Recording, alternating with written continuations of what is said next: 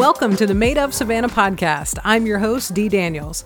Made of Savannah is a creative production of Corcoran Austin Hill Realty, serving Savannah since 1978. And the Made of Savannah podcast is brought to you by Savoy Society, colleagues and lovers, and the Savannah Cabaret. You know, some people have a dream home. Some people have 10 dreams about buying property in 10 different places. At Corcoran Austin Hill Realty, we always want you to live who you are, wherever and whatever that dream looks like. You hear businesses talking sometimes about how long they have served a city, but do you ever stop and wonder if they mean that's how long they've been in business there? Or do they really mean that's how long they've served that community? Corcoran Austin Hill Realty truly serves Savannah. Yes, I mean the region, but I really mean the people, the history, the business developers, the nonprofits, all communities, all backgrounds the buyers, the sellers, the investors, the mom and pop shop owners, the first time home seekers, the young, the matured, and we've been doing it serving you since 1978. Corcoran Austin Hill Realty sits beautifully at the corner of Liberty and Bull Streets in historic Savannah, home of the Made of Savannah podcast studios, and home to a huge group of people ready to serve you. 251 Bull Street, Savannah. Stop in, ask questions, see local artists at Location Gallery, and check out available listings at CorcoranAHR.com.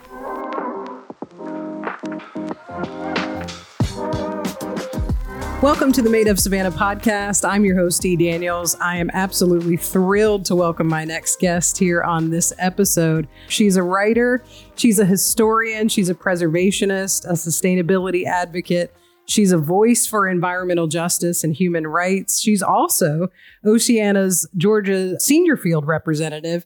And she really is one of the most interesting and beautiful people I've had the privilege to meet. I'm thrilled to welcome her to this podcast, Hermina Glass Hill. Thank you for being here. Thank you for having me, Dee. This is an honor to sit down with you mm-hmm. and and chat with you about so many things. And I, I, really want to talk about some big moments that have happened uh, here in Savannah, especially, mm-hmm. but really not. It's not just about Savannah. It's it's about everywhere else too. Uh, one of those big moments happened not that long ago, February tenth. Uh, Susie King Taylor and yes. the Square, and I want to talk about that in just a moment. But before we dig into that, which I know is such a huge uh, purpose and passion for you. Um, one of the things with your work with Oceana, um, you have been such an advocate and a voice for um, so so much of our marine life, but also especially the right whale. And you know, we have seen some things recently, uh, especially with the numbers going way way down, mm-hmm. and and even as of recent, having a whale uh, struck and killed. Yeah. And and I'd love for you to talk about that a little bit before we dive into Susie King Taylor. Yeah. So I'm still kind of emotional about this colossal loss of another life, um, marine life. It's a it was a one year old North Atlantic right whale, 30 feet in length, that was um, struck off the coast of Tybee Island. It's not been determined whether it was a container ship, cargo ship, or recreational vessel, but it has been determined that it was a pretty large vessel that struck this infant or juvenile whale and killed it instantaneously. Now, these whales travel with their mothers to nurse and um, just 10 days prior to being struck by whatever kind of vessel it was, this whale was seen off the coast of Florida happy and free mm. and frolicking with her mother and doing water somersaults in the ocean. And um, 10 days later, she's dead. Mm. So, needless to say, those of us who are in ocean conservation, marine biodiversity, we're really, really saddened by this. In my role as a senior field representative at Oceana, one of my campaigns, um, among four campaigns, is the North Atlantic Right Whale campaign.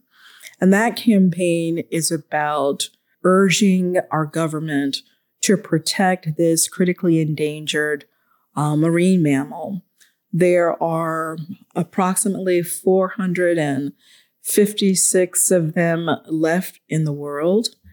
And they are threatened at threatened and at risk from entanglement in fishing gear and vessel strike or boat strike. Um, the scientific evidence points to if these vessels on the water slow down to approximately 10 knots per hour, or that equates to 11 and a half miles per hour, that this would give these the species an opportunity to recover mm. from the collision because most of the time the collision causes serious internal trauma as what happened to you know this young juvenile whale and her mother um, her mother's name is pilgrim and um, we're really saddened by this and this really leads us to um, really advocate for immediate policy change in regard to um, this specific endangered whale that's protected under, under the Marine Mammal Protection Act and the Endangered Species Act. Uh, right now in Congress, um, NOAA had proposed, the National Oceanic and Atmospheric Administration had uh, created a proposal that vessels 35 feet and longer should slow down in slow zones where North Atlantic right whales are active. For us, these whales are active during the winter between November and April. And uh, the slow zones in the Northeast are, are different because the whales actually travel between the St. Lawrence or the Bay of Fundy in Canada down the East Coast all throughout the year. Um, but for us, they travel, they're here migrating. And, and this is a critical habitat. We live in a critical habitat mm-hmm. for, for this uh, particular species. Um, because it's here that they have their babies, that they nurse their babies. And so, um, nine times out of 10, um, when these wells are here, they're nursing. And the, the rule, the vessel speed rule that requires vessels to slow down. Initially, it was uh, larger vessels, 65 feet and longer.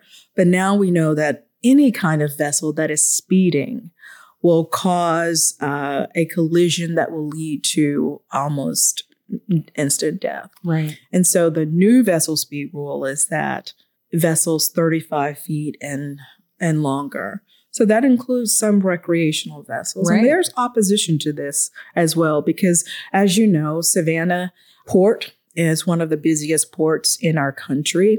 Um, these uh, whales traverse the shipping lanes leading up to the Savannah River and the port.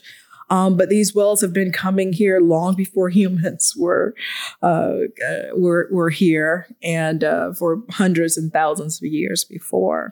But there's a way that we can cohabitate and be in harmony with nature by respecting the the species, the whales, and slowing down. And so that's where we are with this whale. Uh, on the desk of our president and the um, secretary of the Department of Commerce, Gina Raimondo, is the proposal to create slow zones and speed uh, vessels to, for vessels to slow down to 10 right. knots with vessels 35 feet and right. longer. And um, that's where we are with that. And this situation with Pilgrim's daughter uh, being killed by a vessel shows us that we need to really be urging our government, our president, and uh, um, the the secretary to um, go ahead and implement um, the new vessel speed rule. You know, I, I can't help but think about during times like this that, you know, number one, I think about how low does the number have to get before a big action is is made. And then number two, you know, I know you have been on the front line um, talking in person to our representatives, to the politicians. You've been to DC, mm-hmm. you've been to Atlanta, you've mm-hmm. been you've been all over the place having mm-hmm. these conversations, and and you've been having them for a while. Mm-hmm. And when this happens, when Pilgrim's daughter is struck and killed, you know, just days ago, are you disheartened by the or do you feel defeated in the fight? Where where where where's your feeling with all of that? I'm saddened by it and devastated by it, um, but I'm ready for uh, good trouble. Mm. Um, we continue the fight um, because um, we are a country of laws, and the bedrock laws for endangered animals is the Endangered Species Act and the Marine Mammal Protection Act and the North Atlantic right whales have been in danger for quite some time. Mm-hmm. So, at the very least, enact the laws um, that we have on um, the books in our country. And then, because we believe in good science, we understand that um, this science based approach to conservation is very important. Um, this is what will um, help protect the whales and give them an opportunity to restore their population and to thrive. And that's what anybody would want. Right. And I go back to Pilgrim's Daughter thriving off the coast of Florida. I mean, the videos of her just flipping and enjoying herself and um, and and not even knowing what her fate would be just days later. We, of course, will put um, links in our show notes for this episode so you can help in the fight um, because it's important to know who to call Sure. um, and, and where to raise your voice. So we will certainly put those uh, and have those available to all of our listeners.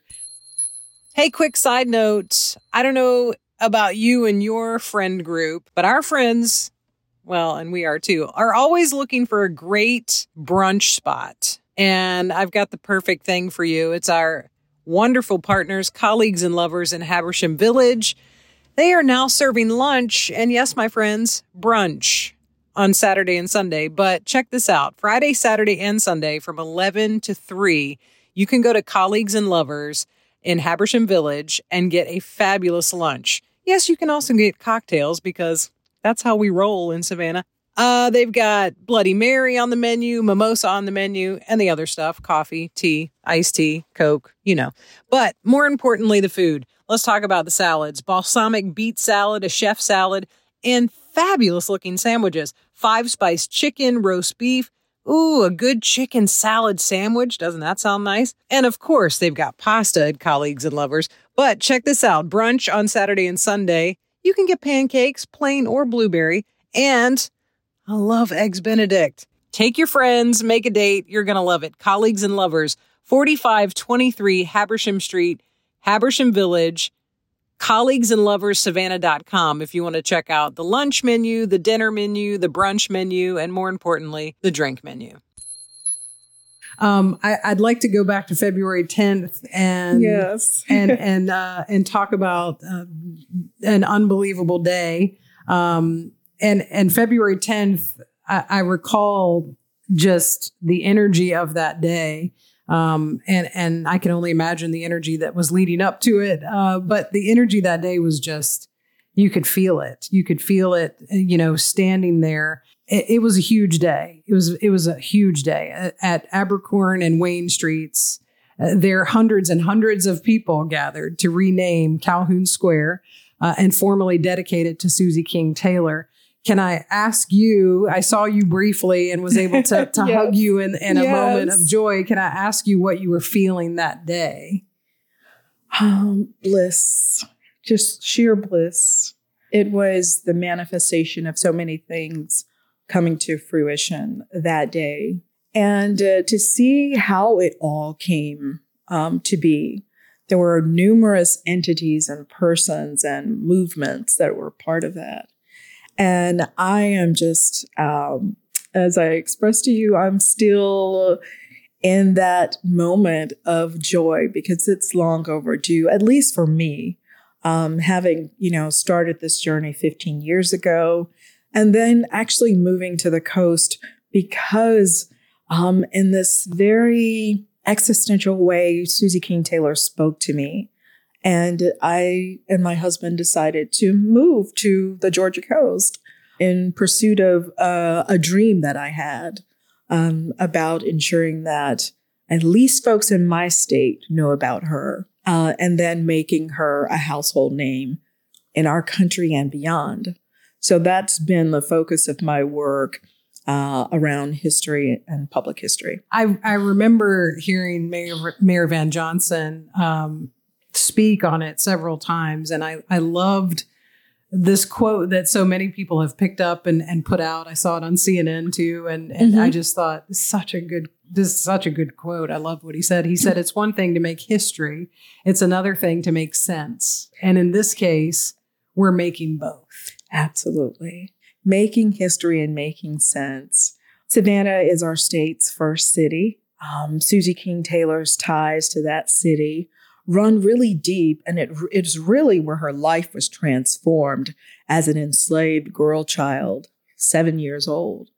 It's there where she can ideate and visualize and conceive the possibility of freedom one day.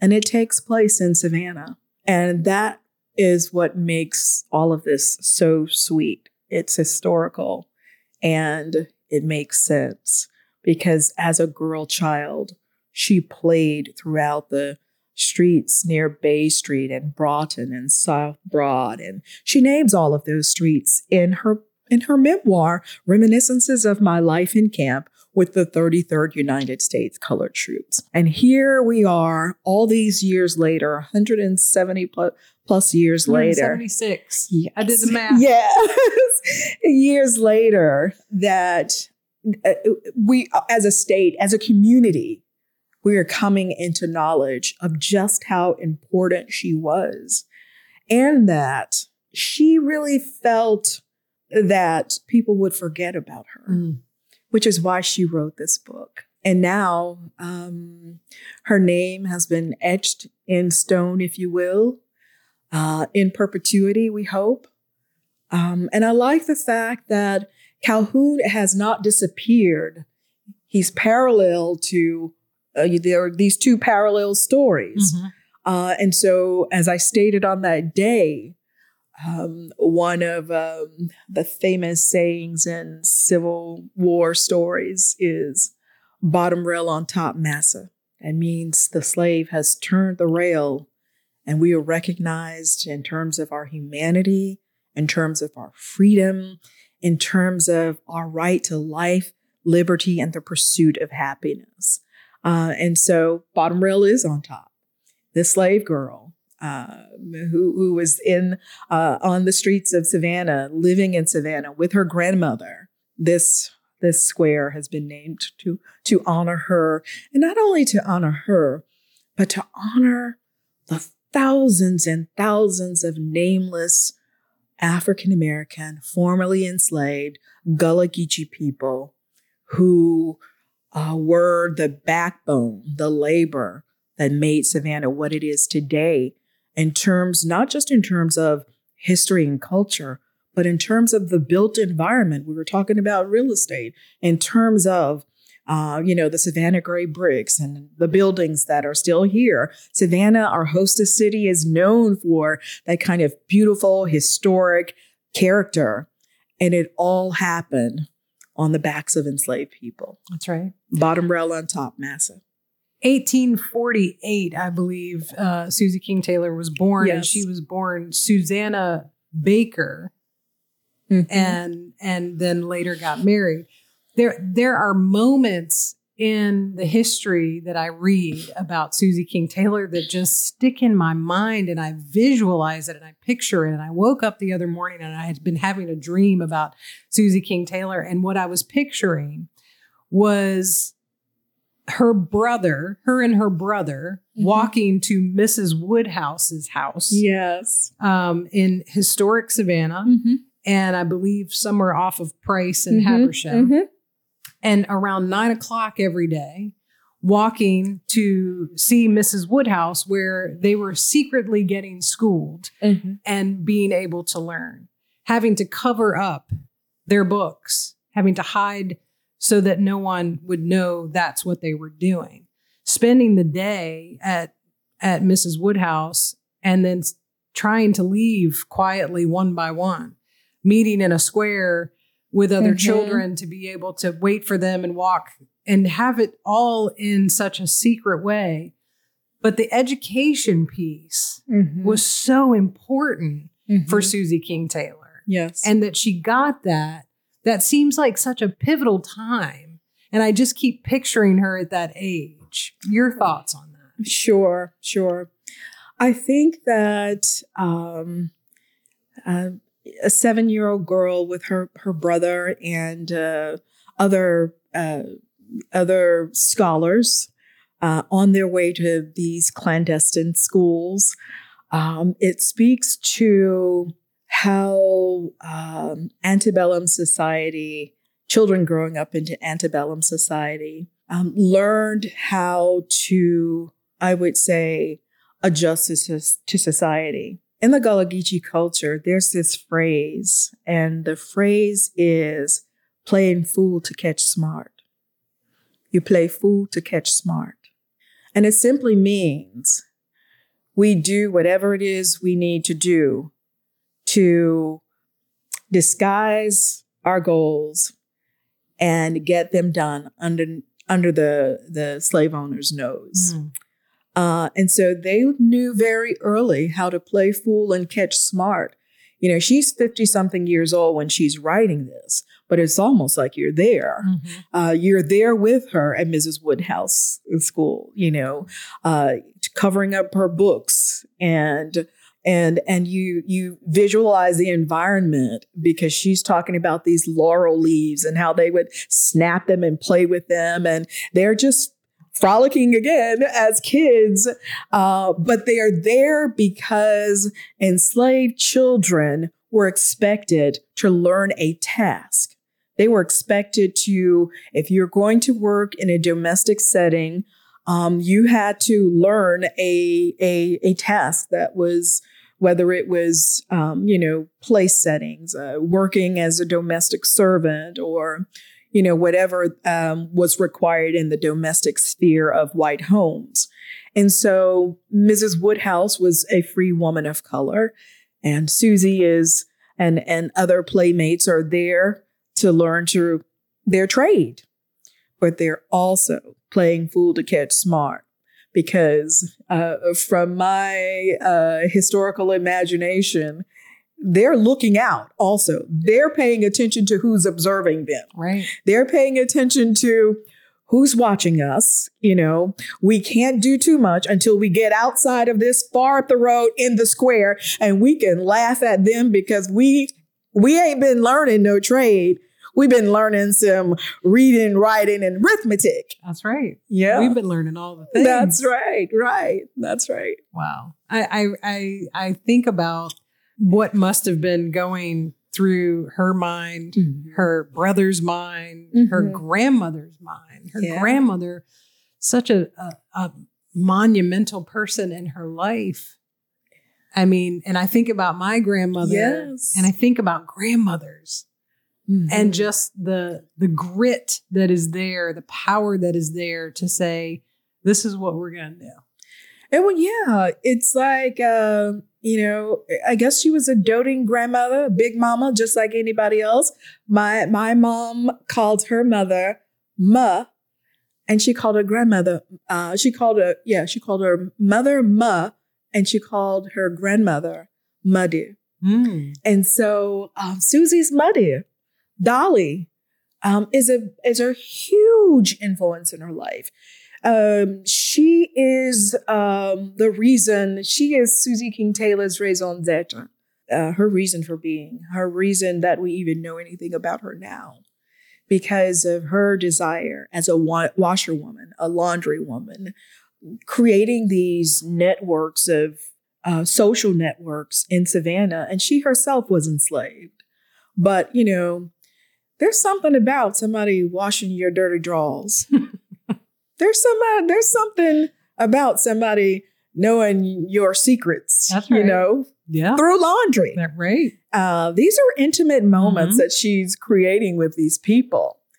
And from what we see from Susie King Taylor's book, uh, Reminiscences, she has developed relationships with people who are free. She herself is not free. and they trust her and they create these opportunities from her, for her. So not only is it Mrs. Woodhouse, but it's also, we know her now as Mother Matilda Beasley, but Mary uh, Matilda Beasley was uh, a, a woman of color who also could learn to, who also was teaching her to read and write. She perhaps was a Creole woman from Louisiana. It's it's assumed that she was, um, but then you know, two of her teachers Mm-hmm. are young white kids whom her grandmother has created a relationship with their mothers, their parents. Under the and and their mo- their parents are playing fool and catching smart too, That's right. because she says you had to promise not to tell my father Mhm. that you know that we're teaching you how to learn to read and write and uh, so dolly is responsible for all that mother dolly is responsible for that and um, as, as she states you know in uh, 1889 i believe she was so saddened her mother her, uh, her grandmother had um, requested her to come back to savannah because she was getting feeble and she knew she was going to die and she wanted to see her grandmother one last time. One last time. Mm.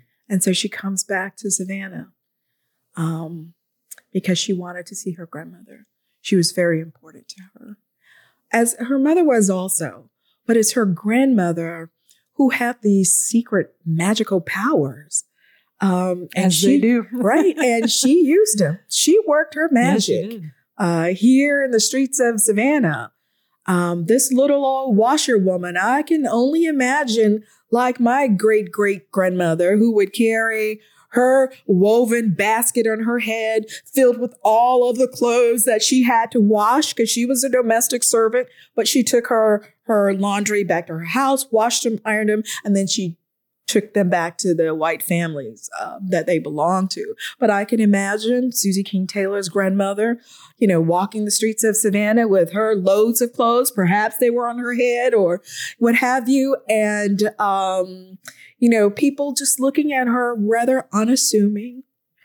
And that, that's what she wanted. She didn't want to be like known. She wanted to be unassuming because she was doing something that was illegal, Mhm. something for which she and those free women of color and those white children and their mother could have been punished for. Because we have to remember that um, part of the slave codes was that enslaved people, it was against the law for them to read and write. Which is hard to think about and to wrap your mind around Mm-hmm. until you see it in context of someone's life and their their walk in their everyday. It brings it to life then, you Yeah. know, and it and it it, it does so many things. And I, I you've talked about um, her book. Talk a little bit about what the book is, what it's representative of. It's it's really special to have her words available to all of us. Really special. It, it is. And, and the thing about it, Dee, is that uh, reminiscences of my life in camp with the 33rd United States Colored Troops, late 1st South Carolina Volunteers. It's the shortest book I've ever read in my life.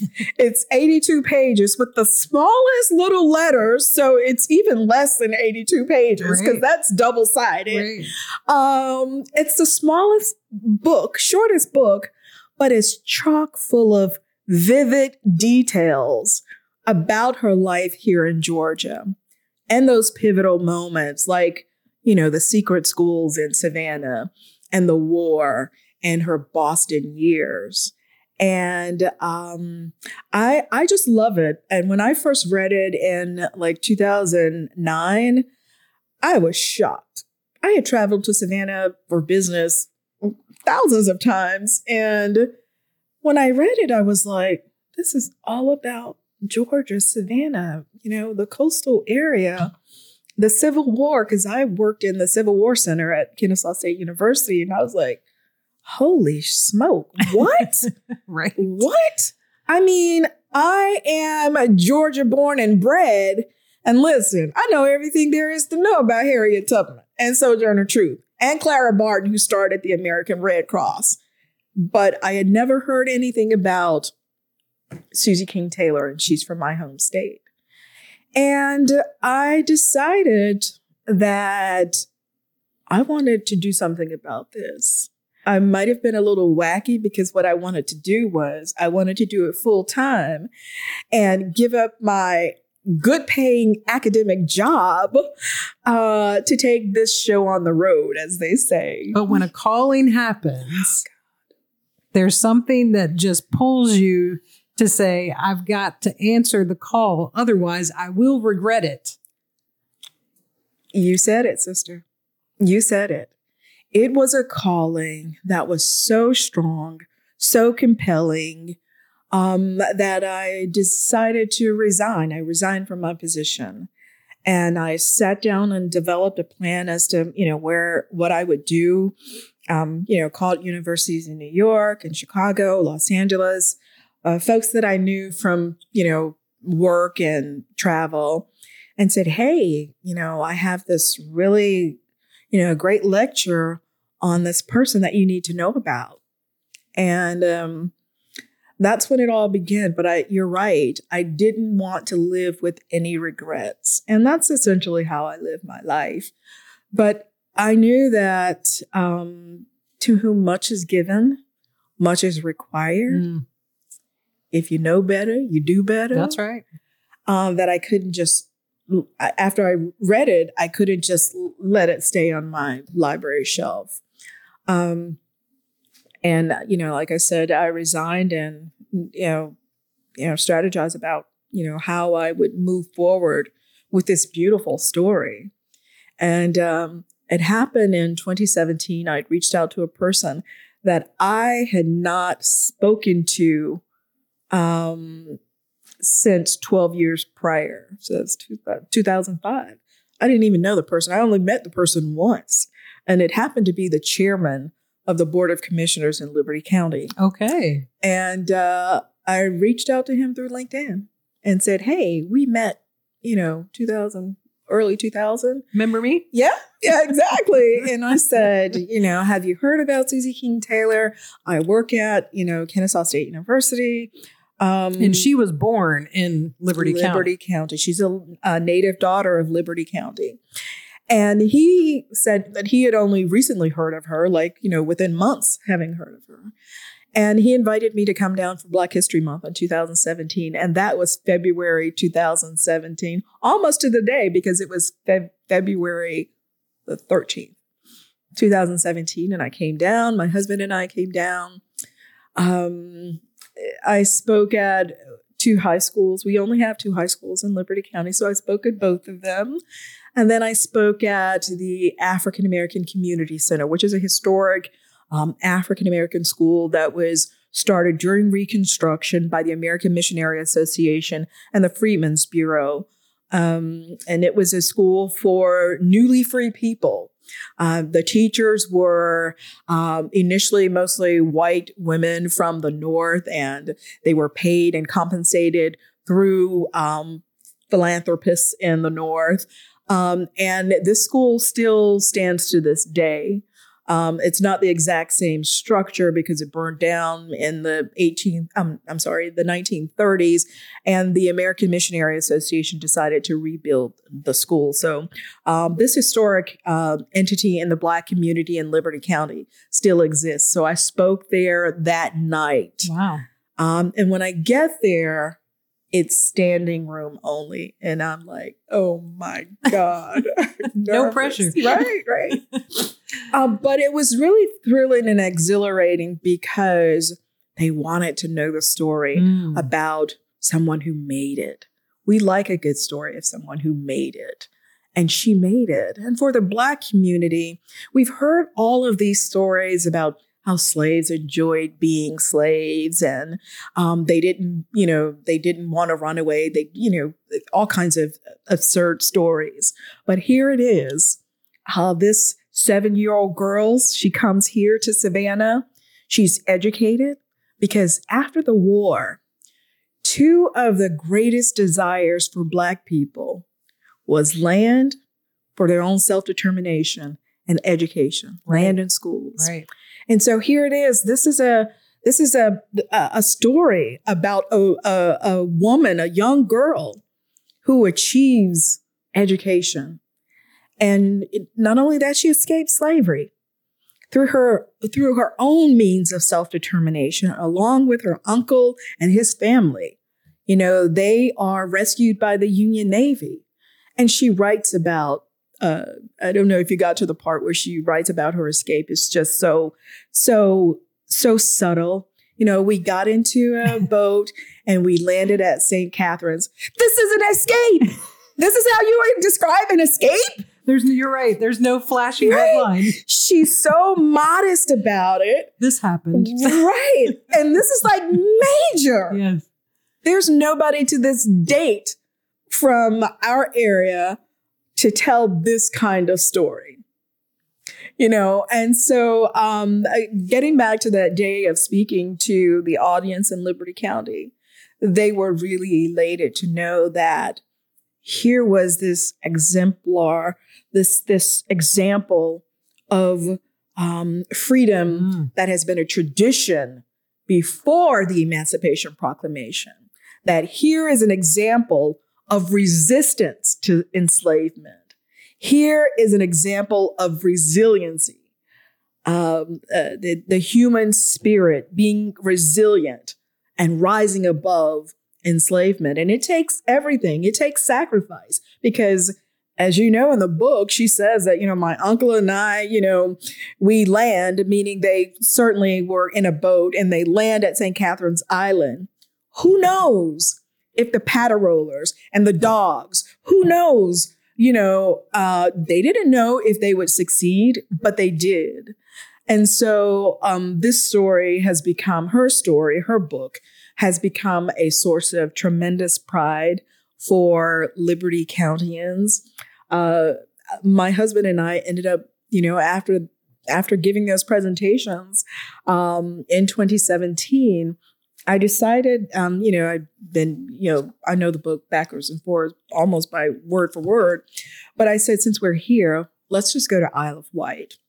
It's a, it's a blink. It's a small isle. So we go there, and do you know I'm a person of faith, Yes. and uh, we we go there, and you know my husband, you know he's very supportive, and I love him for that. And so we're there, and you know I just give the signal that you know let's just be free on our own to you know kind of feel what this this environment is.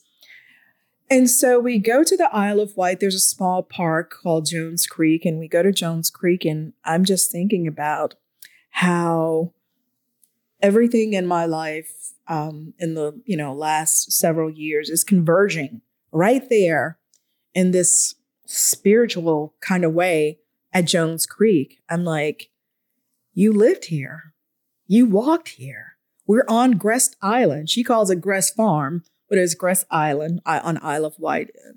Um, another family owned another part of the island, but I'm here. I'm on the place. I'm walking the the the land. I'm under the the same grandfather oak trees with their Spanish moss beards, and the wind is blowing just like it is over this beautiful scenery behind you. The wind is blowing over the marsh, and the the water is just you know ebbing and flowing just a little bit, just moving because the wind is just ever so slightly moving it. And I just am like, you know, this is the moment. This is the moment. And I have a religious epiphany. This is the place that's been calling me all of my life.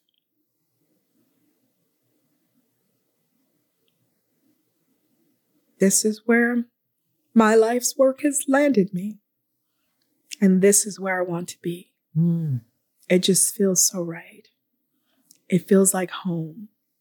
I'm from Atlanta, which is my hometown, but this is the home of my heart. Mm. This is the home of my purpose, direction. This is, you know, my spiritual home. And so my husband, who's like, you know, he's doing something somewhere, but I'm looking around to see if he has felt what I have felt. because the wind felt like the Holy Ghost. Right. The wind felt like the Holy Spirit just giving me a big hug, saying, Welcome home. Here we are. Welcome home. And my husband, you know, he ain't felt nothing. Oh, I, I, that's gonna be my next question. I, I asked him to come over and I'm I'm looking at him and I'm like, Did you feel that? That would have been too easy, Hermina. Right. he said, Feel what, Mina? I said, Did you feel the gentleness of this breeze? He said, I think everybody felt it. You know, it's just he and I. He's like, you know, this is something everybody would feel. And so I'm like, no, this was different than anything I've ever felt.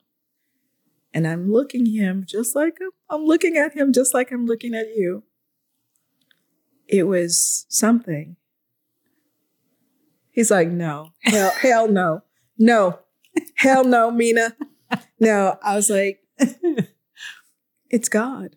He said, I don't care who it is. We're not moving to this podunk town. There's no Walmart. There's no grocery store. There's no Target. Two There's no schools. nothing. Right. Two high schools, no downtown, no nothing. You're asking me to leave a place of millions of people to come to this town. And you said the population is what? 2,100? oh no. and um, he's he's standing his ground. So Hmm. we get in the car and we begin We leave the town and we begin driving back home to Atlanta. Silence the entire way home. But I'm in tears, Yes. and he's driving, looking at me like, "These puppy dog tears is not gonna sway me." and uh, when we get home, D, I have already decided we're having a long distance marriage Yes. because I'm coming. This is where I'm going. So I didn't say anything, but my husband is a truck driver. And I'll tell you how fate works. The irony is that he's a truck, he was a truck driver, he still is. And his daily loads would be from Atlanta to Savannah every day. And he would drive back home to Atlanta. He'd drop the load and come from Atlanta, drop the load in Savannah, pick up a load, and take it back to it to Savannah. And for two weeks, we hardly spoke. I was like, you know, what's there to talk about? I already know what I'm going to do. right. So, you know, sometimes you just pick your battles. And I said nothing about it because in my heart, I know where my suitcases are. Mm-hmm. I know what I'm going to pack. Right. And so he comes to me after we've returned, maybe three weeks later. And he said, You're serious about this, aren't you? I said, Yeah, I really am. I'm real serious about this. And he said, I know, I know you wouldn't joke about this experience that you have with the Holy Spirit. Let me see what I can do. So he goes to his boss a couple of days later. And he said, My wife and I, we're thinking about moving to the coast. Um, I drive to Savannah every day. Uh, if I move to the coast, can I just reverse my load, take it from Savannah to Atlanta, and come back? And they said yes. Open door. yes. There you go. And um, the Susie King Taylor Institute began to thrive at that point. We have conferences. Uh, we we were initially having annual conferences, but due to COVID, we changed it to biannual. And since 2007, it's been nonstop for me. Yes. Um, you know, for the last four or five years, it was all I did day and night. Um, and so it's a staple event in our town.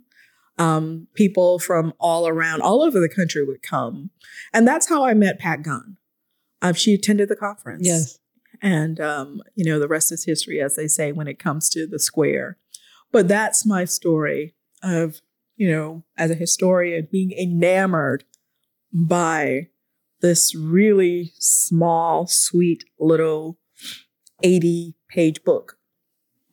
And here I am. Here you are, and Yeah. continuing to tell her story.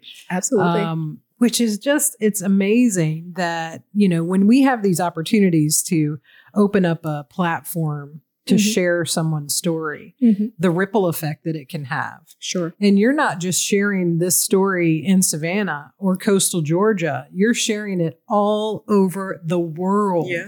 Yeah. that is what is astounding because the moment that you had when you read started reading about Susie King Taylor the first time where you were like wait what Right. you're now giving that moment to other people around the world what a special place for you to be in Absolutely. As a historian, it, it really is. It, it's a special place. Um, um, you don't get the kind of gift that we got last weekend um, being a historian. Usually, most of the time, we're like in the background. n- Nobody cares about history. um, you know what? What is that? You know, um, but to have it come to the forefront like it has, um, as I, I um, got a text last night from um, the the commander of the Sons of Union Veterans of the Civil War in Boston, Massachusetts. right And um, there's a woman, uh, Susie King Taylor. The story goes that she ends up in Boston. So I've traveled there sev- on several occasions. Uh, certainly in 2021, when she finally got a headstone for her grave, uh, um, they uh, endorsed and paid for a headstone for her grave. Um, the Sons of Union Veterans of the Civil War um, were just amazing in uh, um, sponsoring that. But they called me last night to because it's Black History Month, and um, they want to do something special around Susie King Taylor. And next month is Women's History Month. oh that's right yes And um, Commander Roderick was like, um, you know, you're the expert. Um, uh, we can't tell this story to a reporter without having you be a part of it. And so it's be, it's it's centered in Savannah for sure, but it has branched out to everywhere. And it, will continue to. I mean, now there's more involved in it with the entities that were behind um, uh, the renaming of the square in Savannah, Savannah, and so many more. And so um, I think that you know a rising tide lifts all boats. that's right Uh, and um, it's on, only she's only going to be um, lauded more and more. So yeah, I mean, you know, I think about um, the things that are happening with the Susie King Taylor Institute, the Mhm. community school. I think Mhm. about you know now the square, and yeah, um, and and I I think about some of the the the folks that have been involved in in this whole process. So many people involved, Mhm. which is amazing. Um, how many people come together and raise their voices about all of this, and one thing I hear every now and then is this is just unbelievable and and just so long in the making and and here we are comma there is still work to be done absolutely. what is that work Well, let's back up a little bit. First of all, I would be, I would be remiss with uh, if I didn't say anything about the Susie King Taylor Museum. We are in partnership with the Liberty County Historical Society. They are the base for our Susie King Taylor permanent exhibit, and it's fantastic. We have worked with the National Park Service uh, on an application for an Underground Railroad designation. Um, the criteria for the National Park Service Underground Railroad designation is that you have to have proven that a person escaped. She escaped. he did As subtly as she told it, as quietly as that was it was an escape. we landed and so we've had uh, two meetings where they have visited the museum exhibit. And so the exhibit, we're working on getting a designation, um, an Underground Railroad designation for the exhibit. So I'm really happy about that. But to your question, uh, I think we need to remember that we're in the South. Uh, we need to remember that a lot of um, feelings, beliefs, they they don't die so easily here in the South. But for Savannah to take the lead on the kind of um, transformation that's needed in our society now. I mean, after George Floyd and Ahmaud Arbery for sure, here on the coast, I think that many people across many diverse communities realize the um, the historical and systemic injustices that have taken place. They realize the erasure of a lot of history due to discrimination and racism. Savannah is a hostess city. It's an international city. Um, with that, the renaming of this square is the is the um, part of um, the city's um, representation to the world that you know we're a hostess city. As the mayor said that day look at this group. This is what savannah is. It was the diversity of black white everybody in between lgbtq plus uh, you know, uh, people with abilities and disabilities. It was a beautiful, beautiful sight. It was a beautiful sight. I mean, being on stage and looking out, I was in awe of the support, the people who took time out of their Saturday and thought it not robbery to come to that event you and Megan were there, and so many other people so were many. there. Yeah. It was a beautiful, beautiful representation of what Savannah is and what our country can be because so many people came together. Now, what happens going forward? How do we keep this momentum? Engaging around the issues, engaging around the issue of justice, equality, equity, diversity. And also um, in conservation, we use the concept of DEIB, DEI, DEIJB, diversity, equity, inclusion, justice, and belonging. Yes. We belong. We're humans. We're humans. We belong. We're social beings. We belong together. This skin color, this is just a construct. It's it's it's not, you know, as deep as we think it is. This is a shell. But so many beautiful hearts came together that day. Mm. Now it is, you know, what role do we want to play in creating and continuing to create this progressive movement in which Savannah becomes truly a city for all? You know, there's a there are some issues. There's the issues of houselessness for people being houseless and um, not being able to um, have a good quality of life. You know, uh, they have increased the minimum wage, but there are people who are third, fourth, fifth generation Savannahans who can't afford to live in Savannah. That's right. And so these are issues um, that this, I hope that all of us will come together and be a part of the kind of equity and justice that is needed in the city. And so, you know, the movement doesn't, I hope the movement doesn't die. And I, I feel really good about, uh, you know, what is happening. As the mayor said, you know, um, this is a place that that site is for everybody. And Savannah has been really progressive in a lot of ways. So I'm hoping that the movement and the momentum of this movement continues because that was a magnificent, magnificent feat.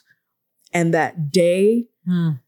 was so high energy. I mean, you were there. It was so high energy. I almost had to pinch myself to see if it was real. Right. Right. This is happening in the South. Andre 3000 said the South got something to say. That's Savannah right. has said it and responded to that. That's right. And so I just think that it's uh, it was it's an incredible moment and it's an incredible opportunity to keep that momentum going forward. I one of the the biggest you know f- eh, feelings I had that day was on the walk from the car where we ended up parking. I can't tell you it was a, a ways away because mm-hmm. there was so many people. So we parked a ways away, and on the walk we're sort of at a at a quick sprint to make sure we get, you know, get there. And and on the walk, so many people were rushing to the square. And it was as if we were all we were all rushing and rushing and rushing and all we wanted to do was get in the presence of what was happening for us to feel and be a part of, to take in. And then I saw people just, you know, just reaching and, and climbing to get just to touch, you know, Taylor Square, mm-hmm. just to uh, touch mm-hmm. the words, be to have some physical connection to what was happening. Mm-hmm. It was one of those moments where if you missed it, oh my goodness. Yes, yes. It you, was something. It was just something. It was. It was just, I mean, it was just on you. Yes. in you. Mm-hmm. And, you know, I know you're you're a, a, woman of faith, as am I. I know we mm-hmm. have a, a, spiritual connection. Yeah, and, yeah. Your granddaddy was a preacher, right? And my dad. Yeah, and, yeah. And my uncle. Yeah, yeah. and so I wonder, uh, question that I, I thought about asking you that day. I wonder if you felt Susie King Taylor, the presence there. I wonder what you felt that day as far as on a spiritual level. Yeah. What came to me and is coming to me now is uh, the scripture that weeping may endure for a night, mm. but, but, joy, joy comes, comes, in the, in the morning. morning. So I was wearing a sari, and on the sari is the title of my upcoming book. And Susie says, I don't know if you remember this phrase, and it's when she realizes uh, when she has escaped and she's about to be rescued. And the ship comes to St. Catherine's Island because they, you know, they are part of what's called the, um, um, they are a, a, part of the Anaconda Plan, uh, which the War Department has issued to protect the coast from any rebels coming in or out getting supplies from like Britain or France or, you know, anybody getting out. Because at this point, the war is about not just unifying the North and the South under one flag, the American flag. It's now about freedom. It's now about 1619 up until 1861. It's about it's about 1862 because she escapes in 62. It's now about black folks. It's about 4 million people under the bondage of slavery. Generations having only known that. Generations holding on to as much as they can about the memory of our homeland, Africa cultural experiences, religion, because we brought all these things with us. At, we weren't just our ancestors weren't these empty vessels that mm. were waiting for, you know, these colonizers to inculcate us with capitalism and, you know, labor exploitation. They were mathematicians and scientists. They were geniuses. And uh, the people who were captured were not just randomly captured. They were the best in African society because they had to know how to work the land. They had to know agriculture, right. science, tides, ocean, they knew all of this. So here it is Susie King Taylor, young Susie. She's on St. Catherine's Island. These ships are toing and froing up and down the coast because they are not letting any of the Confederates out. I mean, you know, that on in, in Darien, there was a skirmish in Darien. Uh, there's a skirmish in uh, Savannah and in Florida. Uh, and so, you know, she and her folks, they're really hiding out on St. Simon, uh, St. Catherine's Island, because they don't know, you know, if if a ship is going to stop. Right. They don't know, you know, if they're going to be rescued. So they're hiding out among people on St. Catherine's Island. But one day, one day, a ship stopped. And that's when they, they make their, their, their move. And she says, you know, the, the ship stopped at um, um, St. Catherine's Island and her family and others, because we have to remember there were many others. Um, the the Union Navy invited him aboard um, USSP is what she calls it. Mm. And they are on they're they're on the ship, this massive ship this naval ship, warship. And here in Savannah, there were all kinds of stories. I don't know if you recall, she says that there were white people that were tacking flyers on the wall saying that, you know, the Yankees are devils and they're snakes. And her grandmother tells her, you know, hush up, no such thing. But on St. Catherine's Island, the Yankees are aboard the ship. The Yankees are symbolic of freedom. And she says, I don't see no snakes. I don't see no devils. I don't see nothing. And she goes, To my unbounded joy, I see a Yankee. yeah. That's the title of my book. That's how I felt on that day. Mm. I was filled mm. with tremendous joy. To capture her freedom as a sense of joy, you know, that's what every human being wants. That's right. Uh, and to capture it that way, um, joy is is is what she felt. Through my many years of researching and digging deep into uh, this really small book, I felt the presence of joy, and I I felt her presence mm. because that's a quote in the book that's that resonates with me every single day. Yeah. I, I felt that in the in the brief moment I was able to to grab you and hug you that yes day. I, mean you were in the middle of the street I and just, we hugged thank you so much for I, that I, I just I, I was I was scanning for you and I finally I just felt I just I knew there was this joy and I just wanted to just experience it with you for two seconds and we didn't even have to talk about anything it was just joy it was just joy it was Thank you so much for that, Dee. It was beautiful. It was. It was absolutely beautiful. Yeah. Speaking of books, I cannot wait for yours. Um, as I hold my breath for it. Yes. Yes. I, I, hope that it is coming soon. It is coming soon. We are self publishing and we're working with an editor. So we're really excited about how it's coming along. Um, you know, using Susie's uh, book as a template about you know, the details. So there's a lot of scholarship and research about Wiley, yes. George Wiley, whom she mentions in her book.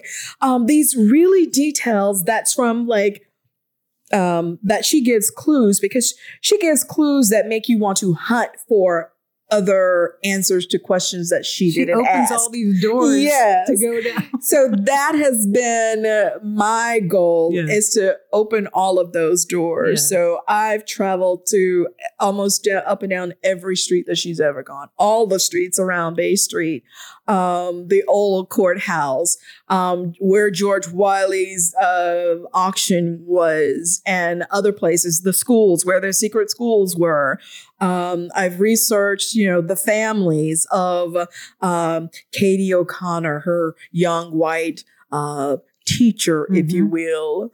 Uh, researched her family and James Blouis, his family, and uh, um, certainly the other teachers um, to to really pack it, pack the book with details about um, um, and fill in the uh, the spaces that she didn't fill. So I'm really excited about it, and I think that you all are going to enjoy it. Oh, so I cannot You'll wait. get one of the first copies. Thank you. I cannot wait. Yes. I cannot wait. And you even had a have a children's book. Happy birthday, Susie. Happy birthday, Susie. What a wonderful gift for children to be exposed, you know, at such a just innocent, tender time to mm-hmm. be exposed to this story and this hero in our lives. Right. And I chose a birthday because every child can relate to a birthday. That's right. And of course, her birthday is August the 6th. 1848, and it is a uh, a work of fiction, but I I have woven real life experiences and details into it, and it's about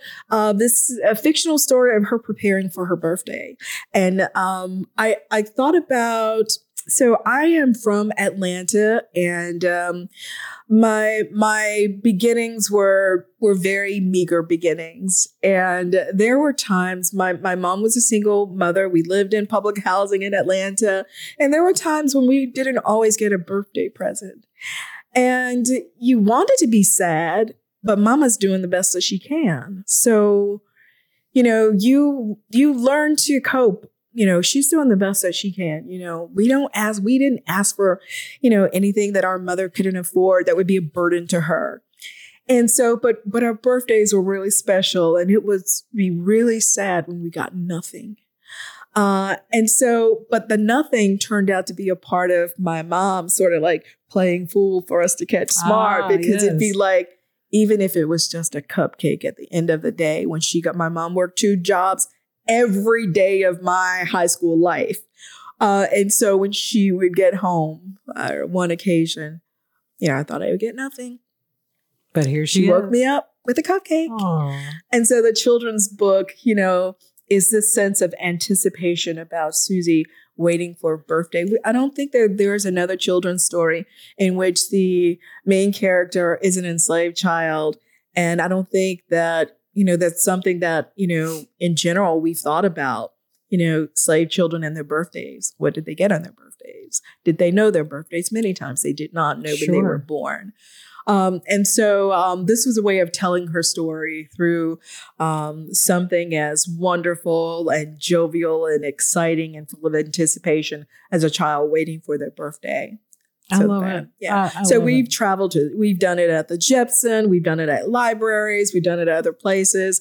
But yeah, it's something that we're really proud of. Happy birthday, Susie. Yeah, it's uh, Yeah. I love it. Uh, You have such a gift, Hermina, of opening up our minds and our hearts to conversations that are just you know you think about them in a way of like oh i've never thought about it that way and and to be able to have that uh, with a child i Mhm. mean it's just to have them talk about something that's is so important to talk about but maybe no one has ever brought it up or they've never had it brought up in a certain way that made sense to them on their level on at their age uh, is to you have a gift for that and it's Thank you. it's it's a beautiful Thank thing you. i'm glad you follow your callings all the time yes, yes. And I'm a mother. I have two adult children, but I also have two grandchildren. I have a uh, an 11 year old granddaughter, or 12 year old granddaughter. She'd kill me for that. oh whoops A 12 year old granddaughter and a three year old. Her sister is three years old. Wow. And so, you know, um, I run things past them to, you know, what do you think about that? Say, Nana, that's not going to work.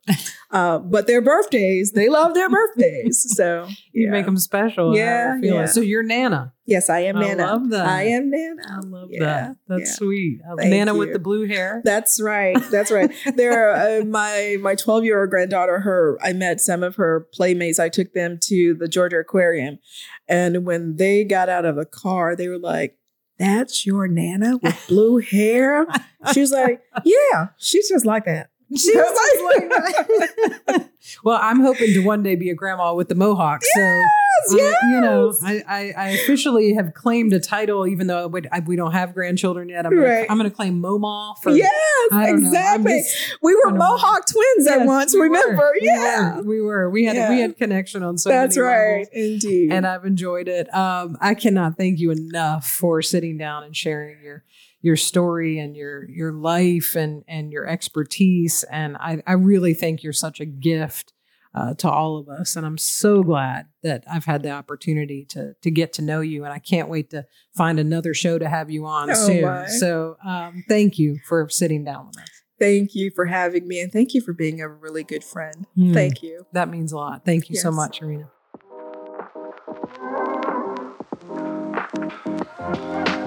Who's looking for a fun night out? I'm always raising my hand for that. It's about that time of year when we'll have some family coming into town, and of course, you want to entertain them with something new and totally fun. Well, we have just the thing. Savannah's best live music and theater experience. It's Savannah Cabaret. And you're in luck. Tickets are now on sale for the production of Mel Brooks' Young Frankenstein at savannahcabaret.com. Tickets are on sale, savannahcabaret.com. This production is going to be everything But you need to reserve your tickets because they will sell fast. I promise you that. The show runs April 18th through May 5th. Go ahead and get your tickets now before they sell out. Based on the classic 1974 movie, it's the hilarious show that tells the story of Dr. Frankenstein's grandson, Frederick, who is struggling to create his own legacy separate from his family's name. It's going to be a monstrous good time on Jefferson Street in historic Savannah. A fabulous cast and a laugh out loud great time, but only if you have tickets. SavannahCabaret.com. And later this year, we've got time traveling drag queens in the 1960s, maybe a little case of the cabaret killer. Doesn't that sound fun? Go get your tickets at SavannahCabaret.com. That's SavannahCabaret.com. This season, we're so proud to partner up with a trendsetter and a trend breaker in Savannah's historic district, the incomparable bar and restaurant that hits all the marks and sits right at 102 East Liberty Street. I'm talking about Savoy Society. You know, we fell in love with this downtown hotspot well before we even moved here, and it's captured our hearts even more as locals. Now, it's my favorite spot to grab a lemon drop martini. Mm hmm. Hands down, best place to get a lemon drop martini. And I even like to try something new on occasion, like a sourdough flatbread, a slider, maybe even a new cocktail if I'm living dangerously. But don't even get me started on megusta Mondays and the hot honey margarita, because once I tried that, mmm. Savoy Society, seriously, you had me at vinyl and wicker the long bar, the cozy sofas, oh, and the pickled deviled eggs, and the mini hot dogs with the tots. It's a whole vibe. If you Google it, you'll see the popular opinion is the bartenders are just lovely. That's an understatement. They're really genuinely amazing. Stop by Savoy and tell them you heard about them on the Made of Savannah podcast. Savoy Society SAV, S A V, if you're looking for them on Instagram. Also, savoysociety.com. Check out the full menu. Thanks for listening to the Made of Savannah podcast. Do us a favor, write us a review, give us a rating. Make sure you subscribe or follow the podcast and share this podcast with someone you know. Follow us on Instagram at Made of Savannah, and a huge thanks to our sponsors, Savoy Society, Colleagues and Lovers, and the fabulous Savannah Cabaret. If you or someone you know has a great Savannah story to tell, be sure to get in touch with us. We would love to hear it. The welcome mat is always out.